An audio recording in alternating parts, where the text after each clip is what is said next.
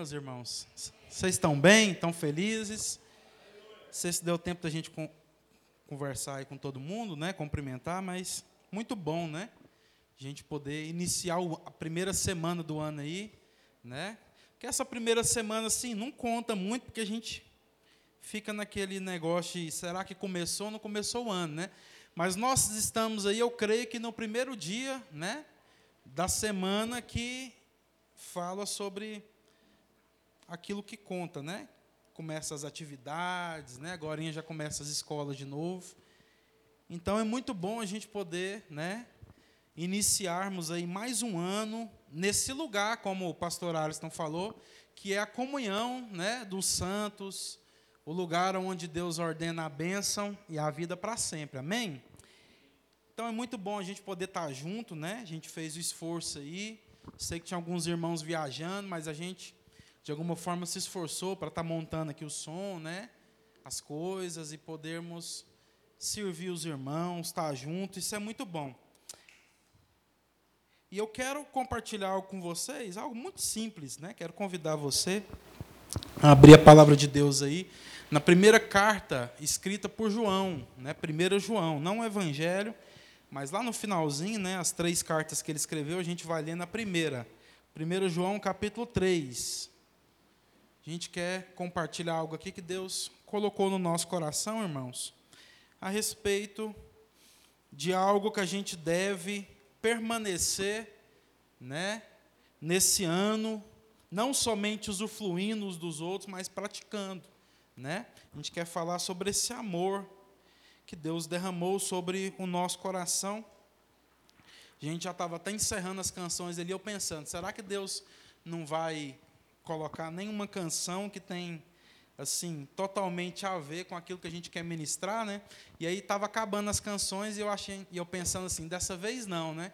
E aí a última tem tudo a ver, né? As duas últimas que a gente cantou nem estava no script, mas tem tudo a ver com aquilo que a gente quer falar aqui nessa noite. Amém? 1 João capítulo 3, verso 14 ao 16, a palavra de Deus diz assim: Se amarmos nossos irmãos, significa que passamos da morte para a vida. Mas quem não ama continua morto. Quem odeia seu irmão já é assassino. E vocês sabem que nenhum assassino tem dentro de si a vida eterna. Verso 16: Sabemos o que é o amor, porque Jesus deu sua vida por nós. Portanto, também devemos dar a nossa vida por nossos irmãos. Amém? Somente até aqui. Então a gente quer compartilhar, meus irmãos.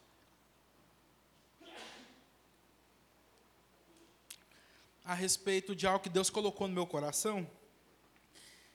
E falar um pouco sobre amor. Como o oposto da indiferença. Né? Eu sei que tem muita gente falando de amor por aí.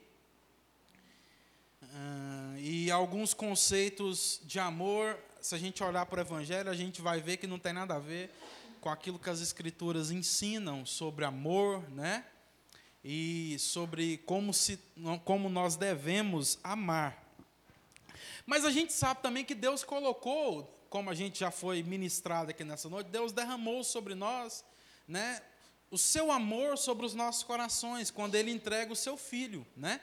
Então, a maior expressão de amor que a gente pode ter, como o próprio texto que nós lemos aqui diz, é aquilo que Deus fez por nós. Então, quando a gente olha para aquilo que Deus fez por nós, quando a gente olha para as implicações daquilo que Deus fez por nós, e quando a gente vê como Deus fez tudo isso, a gente tem, de forma mais intrínseca e mais profundo, né, e mais profunda, aquilo que é ah, o verdadeiro significado do amor. E eu sei que quando a gente começa, né, os processos do ano, muitas vezes a gente tem muitos planos, né? Tem muita gente fazendo planos aí, e não tem nada de errado na gente fazer planos, né?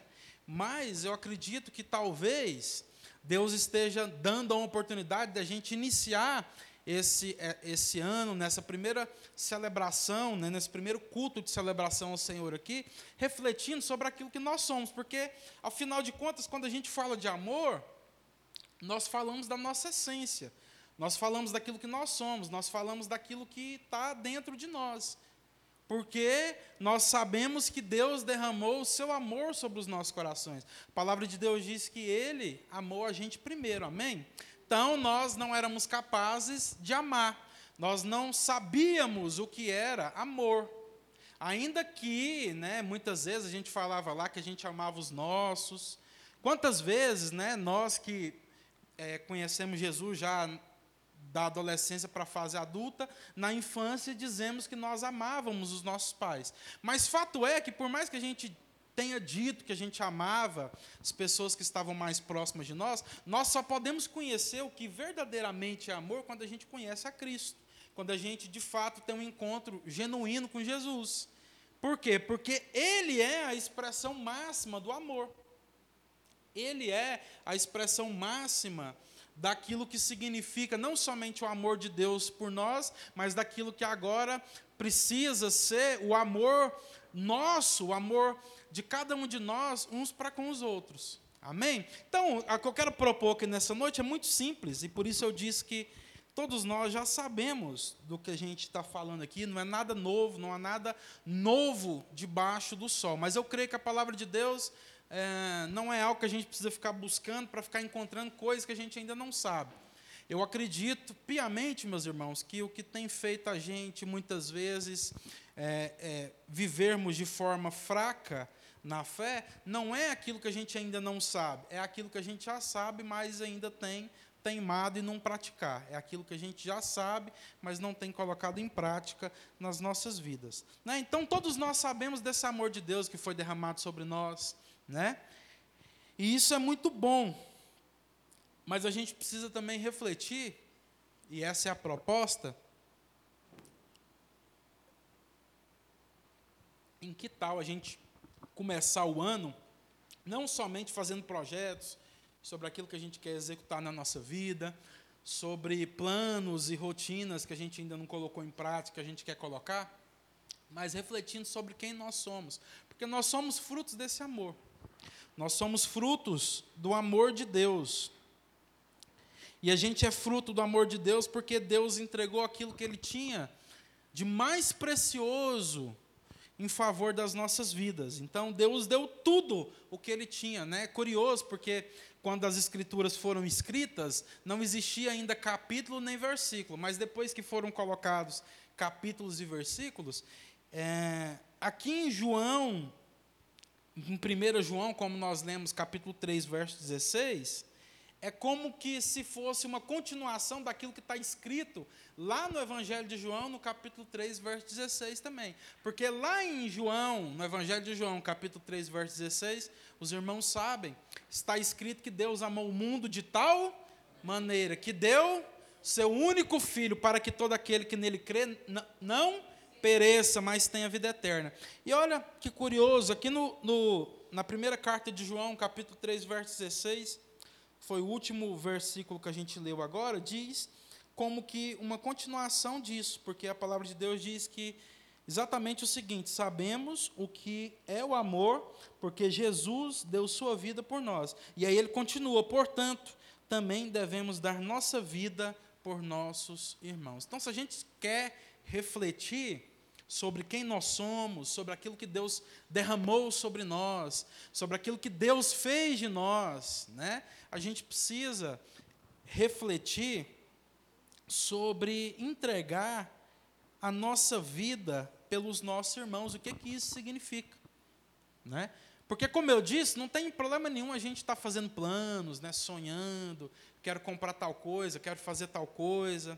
Mas será que, dentre esses planos que a gente sempre faz no ano que se inicia, a gente tem refletido sobre como a gente pode traduzir de uma forma mais clara aquilo que é a essência do que nós somos em Jesus?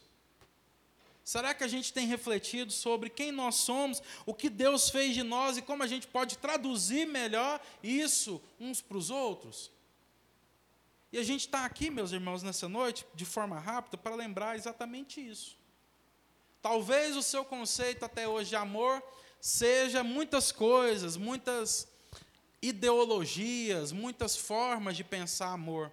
Mas eu quero dizer para os irmãos que a palavra de Deus, quando ela fala de amor, a maior expressão que ela traz para nós, para traduzir o que é amor, é aquilo que Cristo fez por nós. E quando a gente olha para aquilo que Cristo fez por nós, de forma simples a gente traduz como entrega, como aquilo que de fato foi a sua entrega de vida por causa dos seus irmãos, que somos cada um de nós. Por isso, a palavra de Deus, quando nos chama a amar uns aos outros, ela chama a gente a amar como Cristo nos amou. E a palavra de Deus diz, portanto, também devemos dar a nossa vida por nossos irmãos. Né? Então, se de fato a gente é fruto desse amor de Deus, meus irmãos, nesse ano que se inicia, a proposta aqui é a seguinte: é a gente refletir sobre como a gente pode entregar a nossa vida pelos nossos irmãos. Eu disse para vocês que não era nada que a gente já não tem ouvido, eu tenho certeza que qualquer um aqui que frequenta esse auditório mais que duas, três vezes já tem ouvido essa expressão. Entregar a nossa vida pelos nossos irmãos. A gente fala muito sobre isso, mas eu creio que a gente ainda precisa bater nessa estaca, e eu creio ser muito propício um momento como este, início de ano, para a gente lembrar quem a gente é. Porque não vale a pena a gente começar um ano fazendo planos, so, tendo sonhos e projetos, ainda que tudo isso seja muito bom, se a gente não começar o ano também refletindo em quem nós somos, em quem Deus nos fez para ser, em quem nós somos em Cristo Jesus.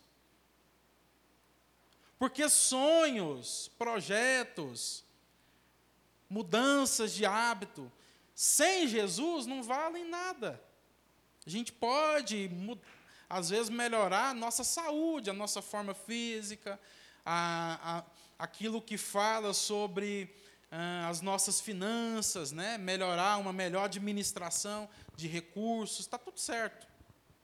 Mas sem Jesus, mesmo tendo uma melhor saúde, uma conta mais recheada, né, um dinheiro poupado, nada disso, meus irmãos, vai conseguir traduzir ainda quem de fato Deus criou a gente para ser. Porque a gente pode muito bem sonhar sonhos, projetos, estabelecer rotinas novas nas nossas vidas nesse ano que está se iniciando, sem necessariamente ser aquilo que Deus criou a gente para a gente ser. Porque esses sonhos, esses projetos, esses estabelec esse estabelecimento de rotina nova, pode falar só sobre coisas que contemplam a gente. Mas se isso tudo não fala sobre entregar a nossa vida pelos nossos irmãos, não vale a pena, não cumpre o propósito.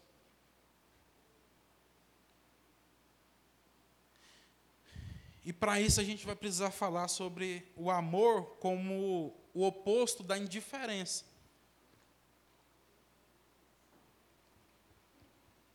Porque eu não sei se vocês sabem, mas muita gente diz que o oposto do amor é o ódio. Mas não é.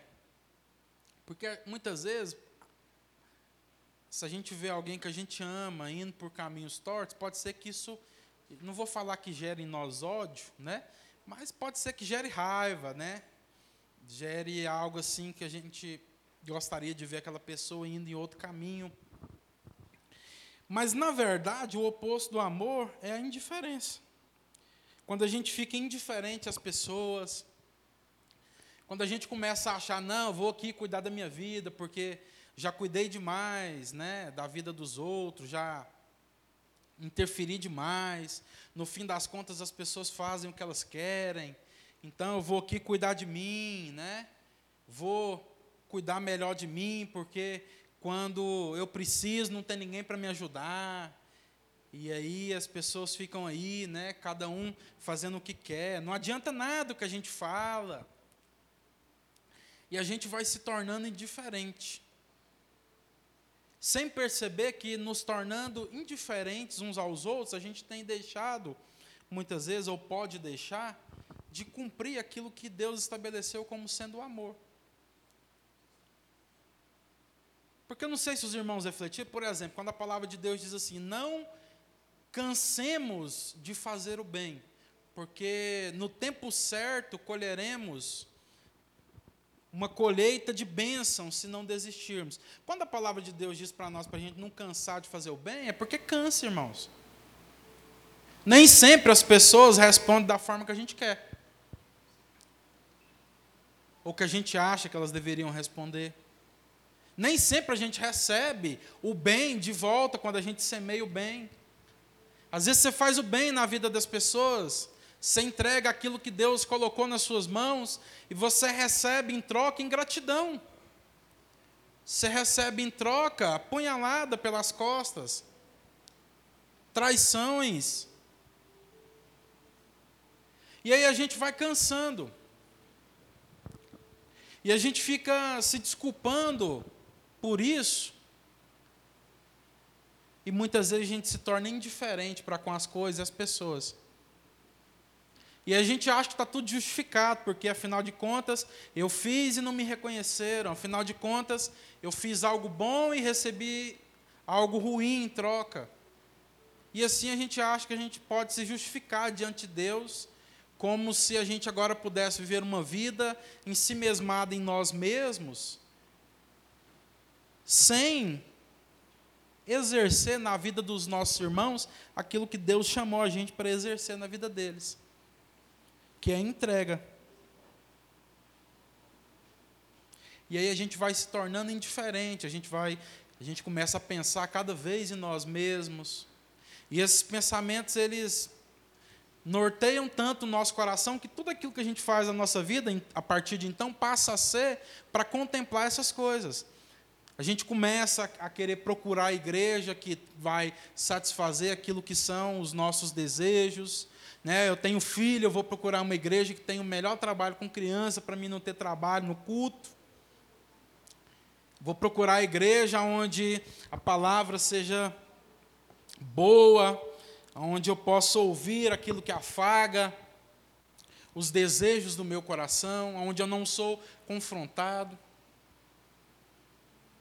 Nas nossas relações, a gente começa a se relacionar buscando amigos ou gente que a gente chama de amigo, como sendo aqueles que vão falar só o que a gente quer ouvir, que nunca vão discordar da gente. Isso tudo fala da nossa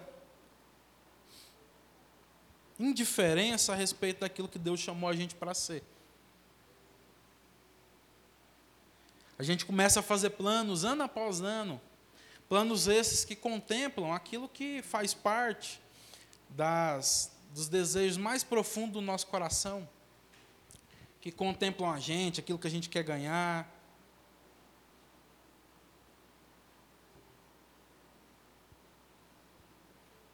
Mas não foi para isso que Deus chamou a gente, irmãos. Talvez você tenha feito planos para guardar dinheiro esse ano. E, eu, como eu disse, eu vou repetir, não tem problema nenhum nisso. Eu até acho que a gente deveria ter um recurso guardado mesmo para um momento de emergência. Amém, William? Certinho? Amém, né? Mas quando a gente faz planos, eu falei da William porque ela mexe nessa área, né?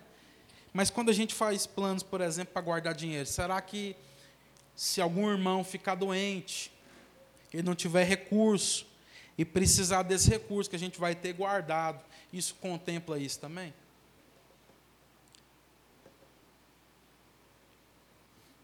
Talvez a gente faz planos de trocar de carro nesse ano, né? Comprar um carro melhor,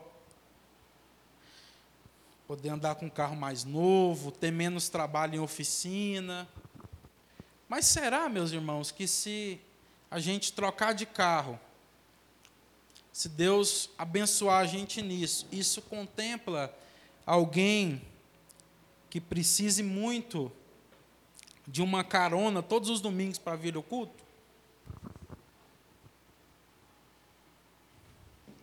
Será que o nosso carro contempla o irmão que às vezes de madrugada vai nos ligar, precisando que a gente leve ele ao hospital, porque o filho ou ele mesmo, ou ela mesmo, está doente, precisando urgentemente de uma ajuda,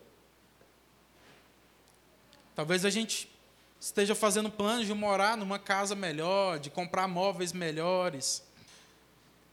Mas será que quando a gente faz esses planos se contempla encher as nossas casas de irmãos que possam sentar à volta da nossa mesa e ouvir daquilo que é a expressão do Evangelho em nós, daquilo que Cristo fez na nossa vida, ouvir o testemunho que nós, como família, e cada um de nós, as nossas casas, tem para dar a respeito de Jesus? Ou será que o sofá que a gente planeja comprar melhor só contempla o nosso descanso, ao chegar do serviço e poder deitar e às vezes nem ir para a cama dormir, dormir no sofá? Será que as nossas mesas contemplam só, né, aquilo que fala da gente sentar, comer e satisfazer aquilo que é a nossa carência de, de alimento físico, né? Será que a gente tem planejado, irmãos, nesse ano que está se iniciando aí, uh, e perguntado assim: quais mesas eu vou sentar esse ano? Quem será dos irmãos que vai abrir o coração para me convidar a ir na casa dele comer com ele? Ou será que a gente já tem amadurecido o suficiente para deixar de ficar só nessa expectativa e começar a se perguntar para si mesmo: quem que eu vou chamar para sentar na minha mesa esse ano? Quem que eu vou chamar para sentar no meu sofá esse ano? Quem que a minha vida pode abençoar esse ano? A quem eu posso ser uma expressão do amor que Deus já derramou no meu coração esse ano?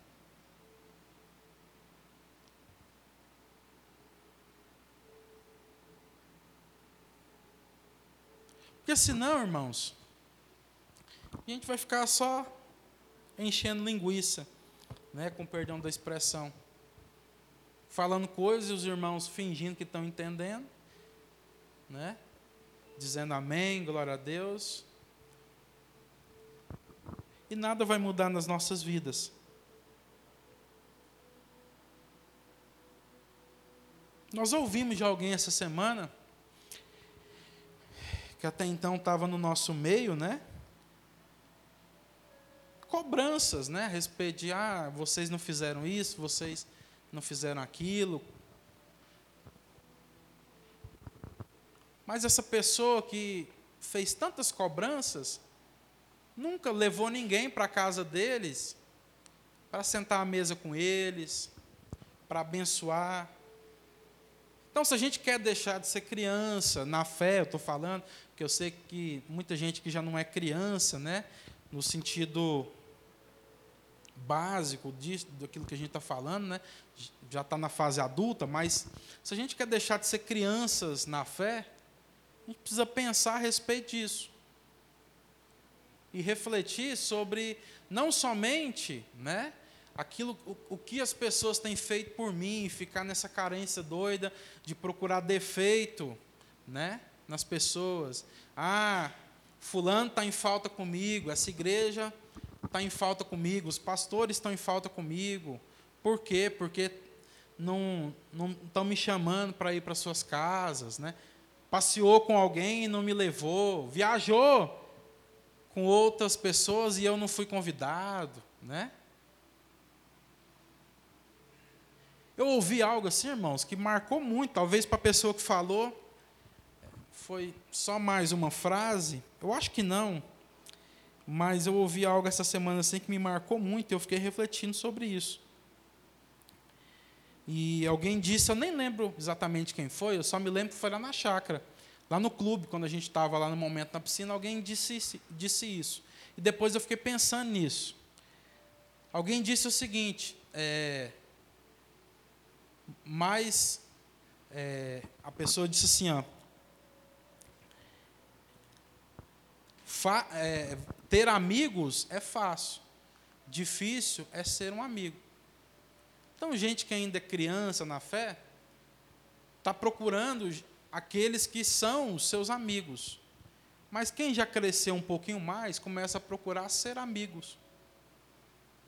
Porque ser, ter um amigo fala daquilo que é o esforço do outro. Então, alguém está se esforçando para ser meu amigo. Vocês estão me entendendo? Então, a pessoa vai lá, faz o esforço, caminha comigo a primeira, a segunda, a terceira milha, né?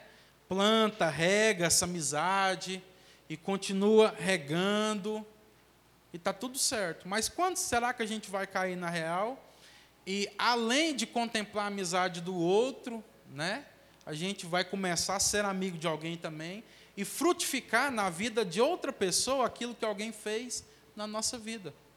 Então, os benefícios daquilo que Cristo fez na nossa vida e os benefícios daquilo que Cristo usa os irmãos para fazer na nossa vida, não é para a gente ficar a vida inteira usufruindo disso sem multiplicar isso, não.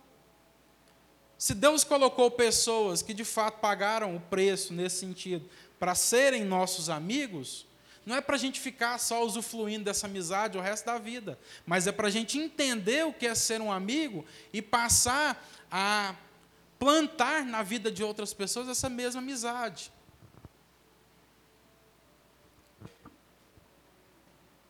Então, meus irmãos, é sobre isso que a gente queria falar, né? Sobre o amor como sendo o oposto da indiferença. Porque às vezes a gente pensa que amar é falar só o que a pessoa quer ouvir. Não, nem sempre. Às vezes a expressão do amor, muitas vezes, vai ser você falar aquilo que o outro não quer ouvir, mas aquilo que ele precisa ouvir. Às vezes a expressão do amor na vida de outra pessoa vai ser corrigir ela, porque ela está andando não de acordo com aquilo que a palavra de Deus ensina, andando não de acordo com aquilo que o Evangelho ensina. Mas se você não estiver sendo com isso indiferente a ela, se as suas motivações ao corrigir, ao exortar, ao, ao, chamar a atenção, ao falar aquilo que muitas vezes ela não quer ouvir, forem as mesmas motivações de Cristo, está tudo certo, irmãos. A gente não pode desistir disso. Porque às vezes a gente está sucumbindo na fé, no sentido de não estar tá fazendo a vontade de Deus, porque a gente começa a achar que amor é um monte de coisa que as pessoas começam a colocar na cabeça da gente. Não, então amor é respeitar. Concordo, amor é respeitar.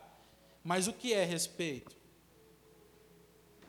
Respeitar é deixar a pessoa estar tá indo por um caminho que não é o caminho que Cristo chamou ela para caminhar e você ficar calado e não falar nada? Por isso a gente precisa entender que a maior expressão de amor é aquilo que Deus expressou por nós em Cristo Jesus. Então Deus nos ama, mas Ele não faz tudo aquilo que a gente quer. Deus nos ama, mas Ele corrige. E inclusive a palavra de Deus vem dizer para nós que Deus corrige aqueles a quem Ele ama. Né? E a palavra de Deus diz que se nós não somos corrigidos por Deus é porque nós não somos filhos, porque todo filho é corrigido. Então, o desafio é para a gente começar esse ano refletindo nisso. Além dos planos, sonhos, projetos que a gente estabeleceu, né? e eu sei que todos nós, pelo menos um, a gente estabeleceu, que a gente possa refletir sobre quem nós somos, quem Deus fez a gente para ser. E refletindo sobre quem nós somos, quem Deus fez a gente para ser, refletindo sobre esse amor que Deus derramou sobre os nossos corações, que a gente não seja indiferente uns com os outros esse ano. E aí talvez você diga assim, mas eu não estou sendo indiferente, eu estou participando dos cultos regularmente, eu participo dos PGs. Eu quero dizer para os irmãos que é possível a gente participar regularmente dessa reunião aqui aos domingos e das nossas reuniões na quarta-feira, às quartas-feiras, que são o pequeno grupo, né, o PGzão, como a gente queira chamar, e mesmo assim está sendo indiferente uns com os outros. Porque muitas vezes participar regularmente dessas reuniões, que não são muitas, a nossa igreja não quer e nem vai ser pesada na vida dos irmãos, né? Eu sei que tem igrejas aí que tem culto todo dia, onde as pessoas, é, infelizmente, não têm nem espaço para viver a vida cristã cotidiana, no lar, com a família. A gente não quer isso, irmãos. Estou falando mal de ninguém, eu só estou usando isso aqui como exemplo para que os irmãos entendam que nós não queremos ser pesados. Mas sabe, irmãos, muitas vezes participar dessas reuniões regulares, e a gente precisa re repetir isso aqui, não fala sobre o, o quanto a gente continua sendo indiferente uns com os outros. Porque participar dessas reuniões regulares, muitas vezes, fala daquilo que é o nosso sacrifício religioso semanal. Então, o sacrifício que a gente faz para sair de casa aos domingos, né?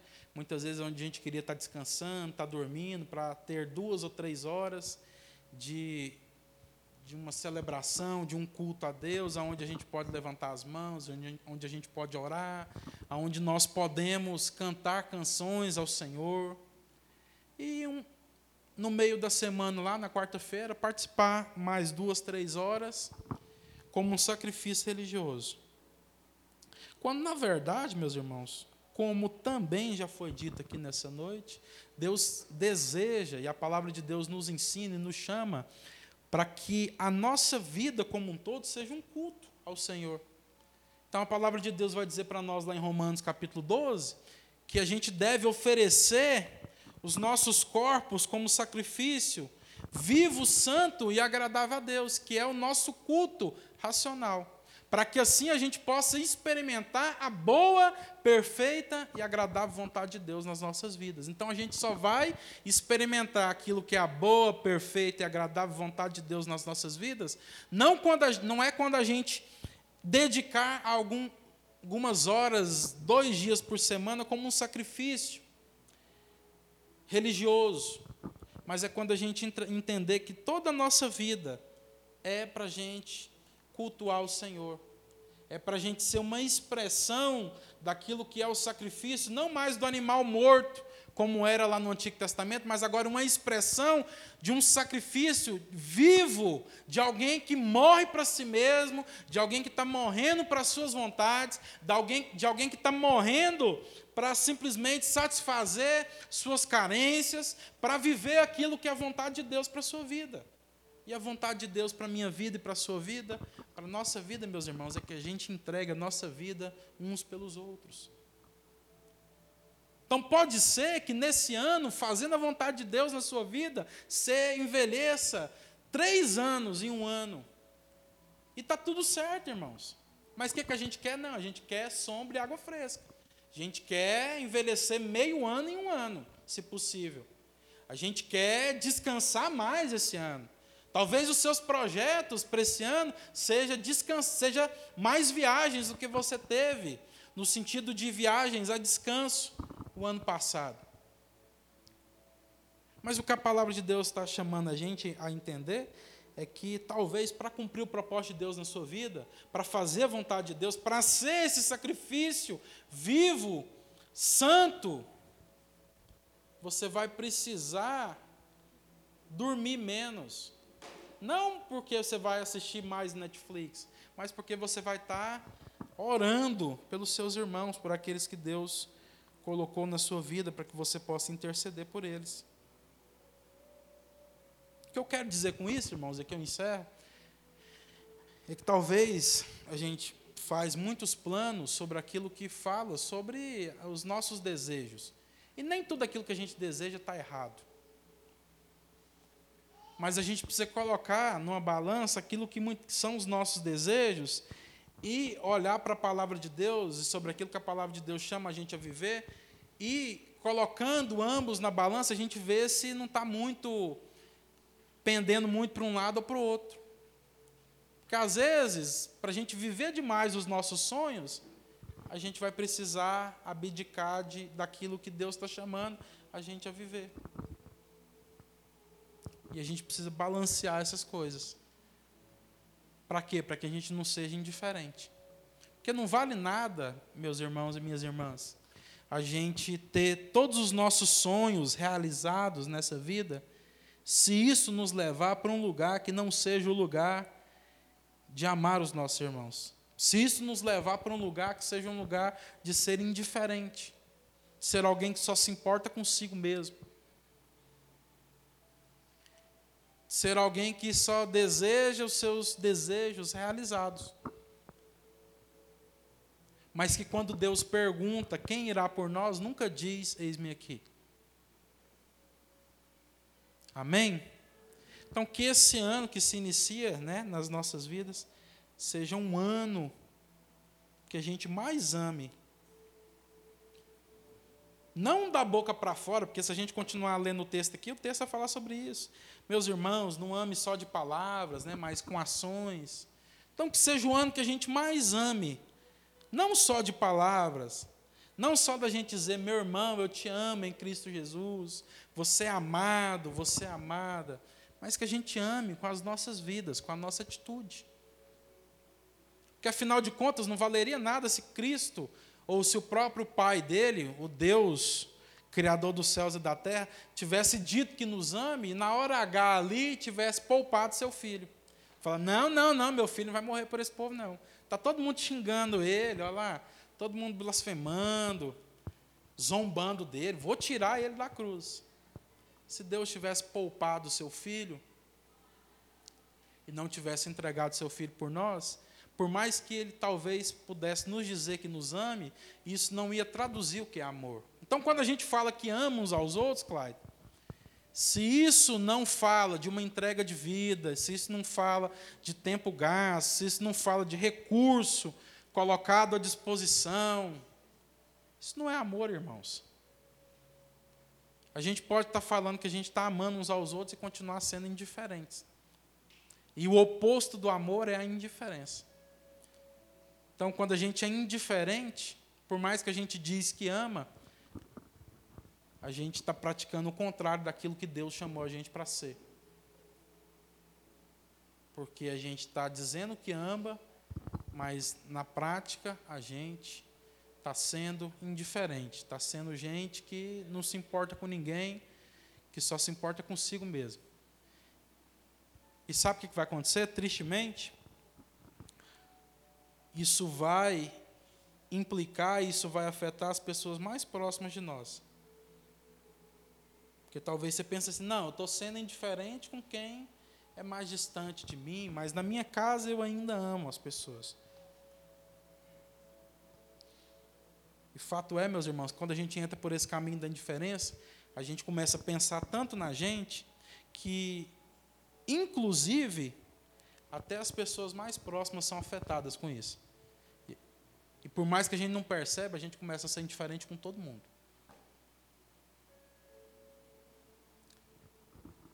Então que a gente possa de fato refletir sobre isso e que o Senhor possa falar no nosso coração e que a gente possa entender que amor é entrega. Não existe tradução maior daquilo que significa amor do que aquilo que Deus fez por nós. Então, quando a gente fala de amor, que seja da mesma forma também. Amém? Em nome de Cristo Jesus, que, que o Espírito Santo possa falar no seu coração. Não estou aqui querendo simplesmente colocar um peso sobre quem está projetando coisas, sonhando coisas para fazer não, não é colocar um peso.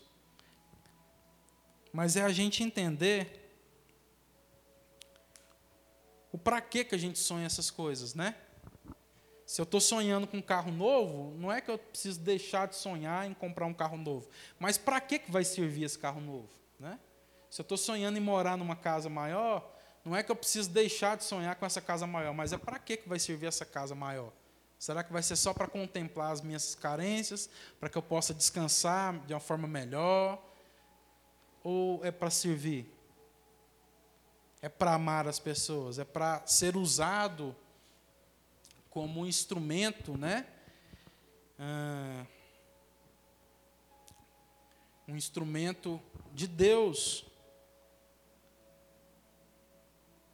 para que possa ser usado por nós, para a gente receber gente a gente gastar tempo, poder testemunhar daquilo que o Evangelho está fazendo nas nossas vidas. Então, muitas vezes, talvez o que você vai precisar mudar não é os seus sonhos, é o objetivo, né? Você quer guardar dinheiro para quê? Para que quando você fique doente, e se te acometer alguma coisa, você não precisa, você não precisa de ninguém? Está errado, irmãos. Se a gente guarda dinheiro esperando que quando gente, alguma coisa nos acomete, a gente não precisa de ninguém, a gente está fazendo a coisa certa com a motivação errada. Porque a gente deveria estar guardando dinheiro para quando alguém precisar, a gente seja o primeiro a levantar a mão e falar assim: eu, eu posso abençoar. E da mesma forma, quando a gente precise, né, outra pessoa possa, que tenha lá algum recurso e que esteja com as mesmas motivações corretas no coração, dizer: eu também posso abençoar esse irmão. Ou se não, gente, se não for assim, talvez você, eu falei isso aqui e veio uma coisa no meu coração aqui. Eu não sei se todo mundo está pensando nisso, mas o Espírito Santo me fez lembrar aqui e refletir sobre que talvez alguns de vocês pensem o seguinte: isso daí é utopia. Mas se isso for utopia, meus irmãos, e a gente não conseguir viver isso, a gente precisa pelo menos parar de ser hipócrita e dizer que a gente é família, então. Porque se quando alguém precisar de mim, eu tendo recurso, que foi o texto que a Grazi leu aqui na oferta, eu tenho um recurso guardado, tenho um irmão precisando, e eu falo assim: eu não posso, porque esse aqui é para que quando eu precise, eu não preciso do irmão. Então o irmão deveria ter guardado também, para que agora que ele está precisando, ele não precisasse de mim. Se a gente pensa assim, e se aquilo que eu falei aqui sobre a motivação correta da gente até ter recurso guardado, que é abençoar quando alguém precisar. Se isso não for verdade em nós, irmãos, se a gente começar a achar que isso aqui é utopia, então que a gente pelo menos deixe de ser hipócrita e deixe de falar que nós somos família.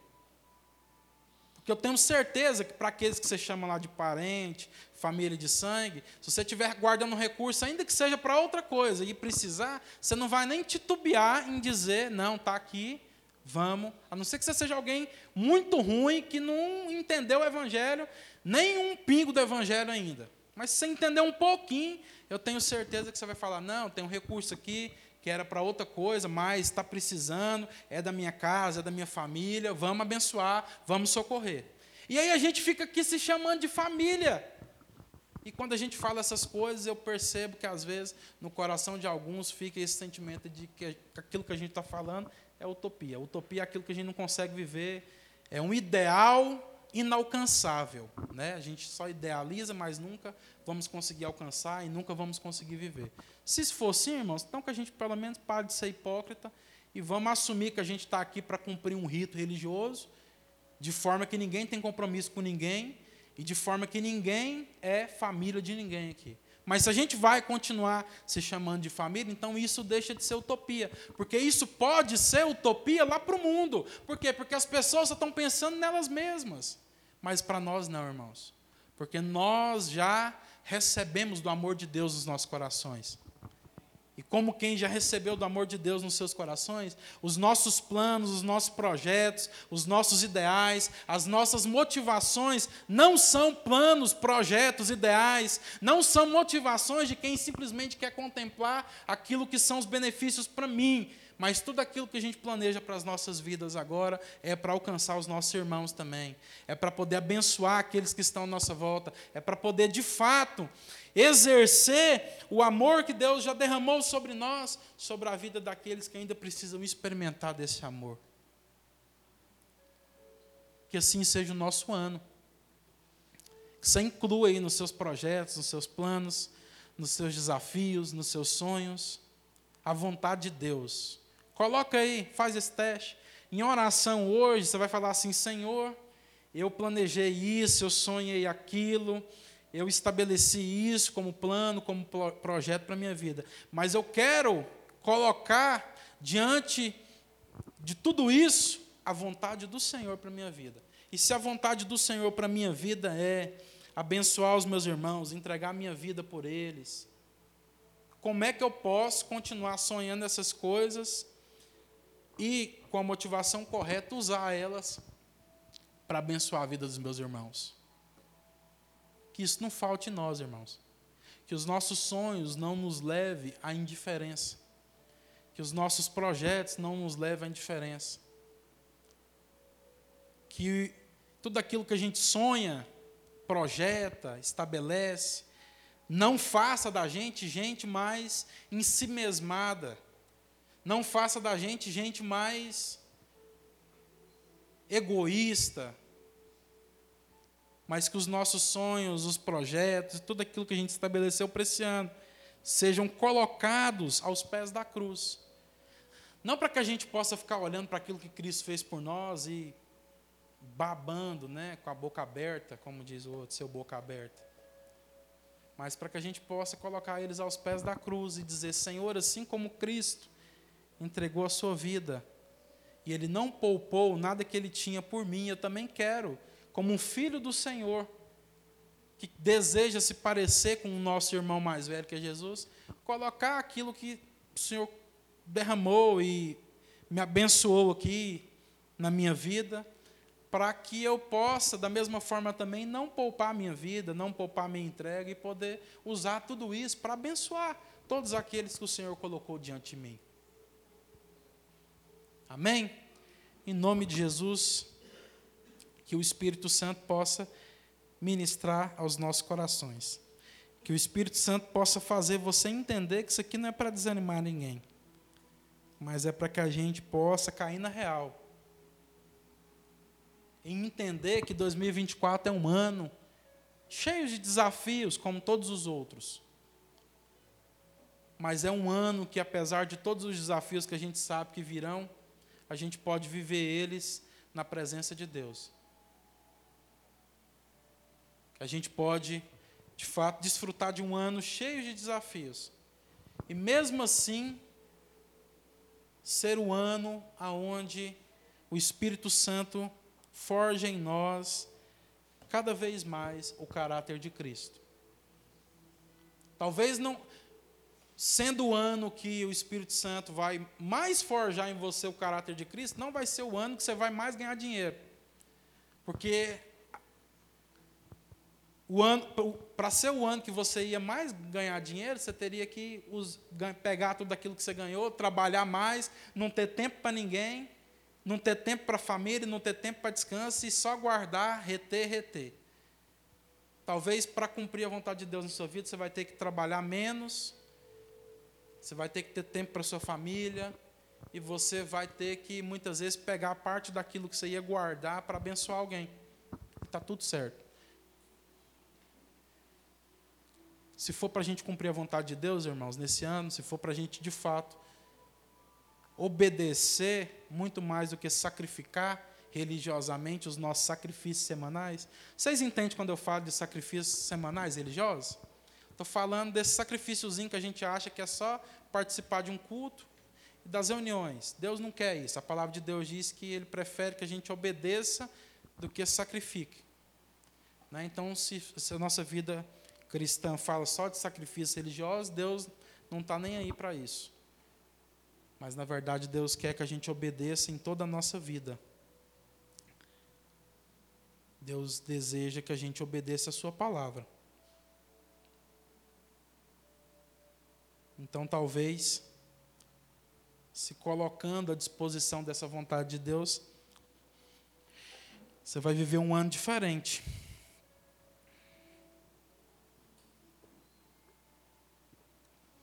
Um ano onde você vai perceber que uma das primeiras coisas que acontece é que aquilo que você vai começar a projetar, a sonhar, não vai mais contemplar só a sua vida, só os seus desejos, só as suas carências, só aquilo que você quer para si mesmo. Porque assim como na oração que Jesus ensinou, aquilo que você vai pedir para Deus de recurso não é só para você mais. Porque Jesus ensinou a gente a orar uma oração que diz para nós o pão nosso de cada dia, dai-nos hoje. É o pão nosso. Então, é assim que a gente precisa começar a, de fato, meus irmãos, contemplar as coisas na nossa vida.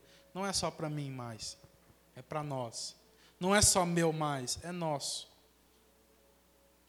E se a gente achar que isso é utopia, então a gente para de falar que nós somos família. Amém? Vamos ficar de pé? Eu quero orar, né? Queria que a gente orasse apresentando diante do Senhor as nossas vidas, os nossos sonhos, os nossos projetos, o ano que se inicia diante de nós. E pedindo que o Senhor venha de fato que a vontade dele vem estar sobre essas coisas, dizendo para o Senhor que a gente deseja que muito mais que ele realize tudo isso, que a gente cumpra a vontade dele. Porque se o nosso coração tiver em cumprir a vontade de Deus, tenha certeza, tudo aquilo que você precise para cumprir a vontade de Deus, Deus vai te dar. Em nome de Cristo Jesus, amém? Você pode orar?